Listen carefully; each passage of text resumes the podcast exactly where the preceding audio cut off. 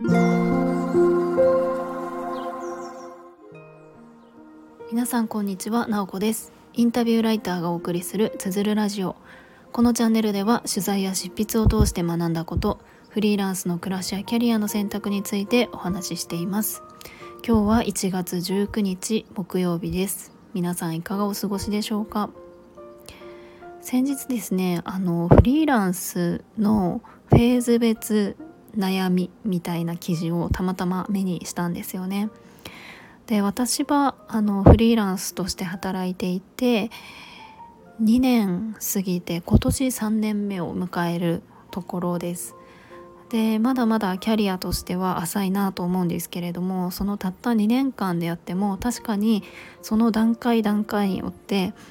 その悩んでいることを考えていること直面していることって変化してきているなというふうに思いながらその記事を読んでいました。でですねあのどんな悩みというかどんなことに直面するかというと、まあ、やっぱり最初の頃って自分にできることって何かなとか仕事あるかなとかそもそもどういうふうに働いていけばいいかなとかもう何にもわからないのでそれが手探りでやっていくっていうのが1年目だったなと思います。とにかくいろんなことをやっていく。で2年目はあのいろいろやってきた中で自分が本当にエネルギーを注ぎたいこととかこれは違うなと思うこととかそういうことが見えてくるんですよね。あとは自分の仕事のしやすい環境だったりとかやり方っていうのがだんだん分かってきてそういったことが整ってくるのが2年目だなっていう感じがしていました。で私は次のフェーズに来ているなっていうのが自分で今感じているところです。っていうのもずっと自分の中でその自分の仕事を作りたいなっていうのを思い続けていたんですね、まあ、もうちょっと具体的に言うとまあ、もちろんどれもこれも自分の仕事ではあるけれどもその個人のお客さんから依頼を受けて仕事をするみたいなのはやったことがなかったんですね。私はライターをしているので基本的にはウェブメディアとか雑誌とかの企画がすでにあったりとか、まあ、自分で企画を立てたりとかしてそれで取材相手をまあ、その企画の中で決めて取材させてもらってっていう形にするので、まあ、主にあの仕事を私に依頼してくれる相手というのは、まあ、雑誌の編集者とかメディアの編集者だったりとか、まあ、そういった方々になるんですね。でも私自身は、まあ、それもすごい好きですし今後も続けていきたいんですけれどもその雑誌とかメディアの企画としてのインタビューではなくって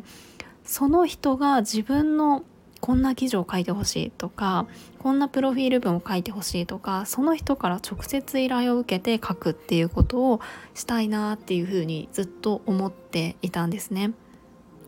まあ、っていうのも、まあ、雑誌とかメディアとかだとやっぱり企画ありきなのでどうしても取材させてもらう方に100%寄り添うっていうことはできないですね。まあもちろん気持ちとしては寄り添いますけれども企画こういう風な切り口であの記事を書きたいっていうのはやっぱりメディアの方とかで決まったりしているので、えっと、そういうところは大事にあのしないといけないですね。でも、えっと、その方が例えば自分のホームページでこんな文章を使いたいなとか自分を紹介する記事をあの自分の発信する SNS に置いときたいなとかそういうところをなんかお手伝いできないかなっていうのをずっと考えていました。まあ、そうすると自分でちゃんとそれをあのこういうふうなことができますよっていうのをサービスとして作らなきゃいけないわけなんですけれどもまあ、やっぱりそれをやりたいなって思いながら私はもう1年以上あやりたいなやりたいなっていうふうにただただ思っていたみたいな感じでした。で私自身はすごく完璧主義というか自分の力がついてからやろうとかスキルが身についたらやろうとか経験が積めたらやろうとかなんかそういうことだったりとかまだいろいろできてないなとか思いがちなんですけれどもやっぱりそれってどんなに待っていてもあの完璧に綺麗に整った状態ってできないですよね。まあ、スキルっていうのはゴールがないですしどんどんどんどん磨いていくものなのでだったりとか自分で仕事を作りたいなと思ってもやらないであれこれ頭の中で考えて整えてみたいのをやっていても一生一歩を踏み出せないんですよね。まあ、なので、まあ、とにかくあの未完成でもいいから動いてそこから形を作っていったりとかあしないといけないなっていうのが、まあ、去年思っていたことでした。でまあ小さくまず一歩を踏み出してみるっていうのがすごく大事だなと思っていてあのその私にとってのその一歩っていうのが信頼できる、まあ、友人知人に自分が作りたいサービスを言ってみるっていうことでした。まあ、いきなりこうガチガチに作り込んで表に出すっていうことはできないので信頼できる方に、まあ、こんなことをやりたいと思っていてこんな思いでで内容がこんな感じなんだけどどう思うみたいな感じで、えー、3人くらいの方に送りました、まあ、そこでそれ微妙だよとか言われたらまあちょっとあの精神的に応えるかもしれないんですけれどもなんかまあそこはきっと応援してくれるであろう人を、ま、選んだりとかして、えー、送って少しやり取りをさせてもらって。まあ、本当にあのそういったことって本当に応援してくれる方ってすごく多いので、えそれでフィードバックをもらったりしてそうすると、まあ、それだけで自信がつくんですよね。とか率直にあのアイデアとか意見をもらったりするとさらに自分では思いつかなかったようなこともあのその取り入れられたりとかしてそれが私にとっての、えー、小さなアクションでした。だからもちろんその自分の中の本当にやりたいって思う気持ちがあるのかどうかとかタイミング心のその準備ああもう動き出したいなっていう気持ちが高まっているかとかそういったタイミングもすごく大事だと思うので必要以上に急いで動いた方がいいとかもうひらめいたらすぐに動くべきとかそういうことは全然ないと思うんですけれども変にこう自分の中でブレーキをかけすぎてしまうことがあるとしたらまだまだ自分にはダメだみたいなところでストップがかかっているのであれば全然そのストップっていうのはあの取ってしまっていいんじゃないかなっていうのは思っています。でやっぱりなかなかその大きく動くとかって勇気がいることだと思うんですけれども小さい動きだったら意外とできたりするんですよね。私だったら知人3人にこんな感じで考えてるけどどうかなっていうのを送るみたいなところが、えー、最初の一歩でした。まあ、あとは本当に身近な人にこんなことやってみたいなと思ってるんだよねっていうふうに話してみる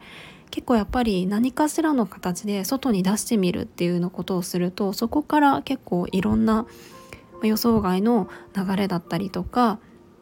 っていうのが生まれる可能性があるんじゃないかなっていうふうに思っております。まあ、そんな感じで去年の秋から私は自分の仕事を作るっていうふうに思って動いてうんとそうですねえー、形になって今、まあ、プロフィール文を作るっていうことをやっていますけれどもまさに今現在書かせてもらっている方とかもいてやっぱり本当に自分がやりたいって思っていたことって本当にエネルギーを注げるんですよね。だからそれは楽しくもあるしより自分のスキルがその過程で磨かれるなっていうのも感じています。そんなところで、まあ、今日はそんな、まあ、完璧を待つよりも一歩踏み出してみようっていうようなお話を、えー、してみました。そうそれで言うと,、えーと、ノートメンバーシップでやっている質問力トレーニングの回も自分にとってはめちゃくちゃ大きい、えー、決断でした。本当にあのコミュニティとしては全然ちまっとやってるんですけれども、まあ、私はあんまりその大きいコミュニティっていうよりかはあの何て言うかなあの小さくそのコミュニティの中を大事にしていきたいなっていうふうに思っていたのでその規模では全然ないですけれども、えー、それをあの準備してやろうみたいなところもなかなか去年の8月からやってますけれどもあの勇気がいることではあったけれどもこうやってみるとすごくやっぱりあの楽しさの方が勝るなっていうのは、えー、今思っているところです。はいそう今日の夜そうそうですね。えっと質問力の、えっと、会があります。8時から。なのでもしこれを聞いてる方がおられたら是非質問力トレーニングの会とかえっとまあ本当になんなんて言うんでしょうね。なんか緩やかなもちろんあのすごく頭を使うし質問力いい質問をするっていうふうに一生懸命考えるんですけれども全然なんかそのあの厳しい感じでやっているわけじゃないので、えー、もし質問力磨きたいなっていう方がおられたら是非そちらも覗いてもらえたら嬉しいです。はいということで今日も最後まで聞いていただきありがとうございます。もいもーい。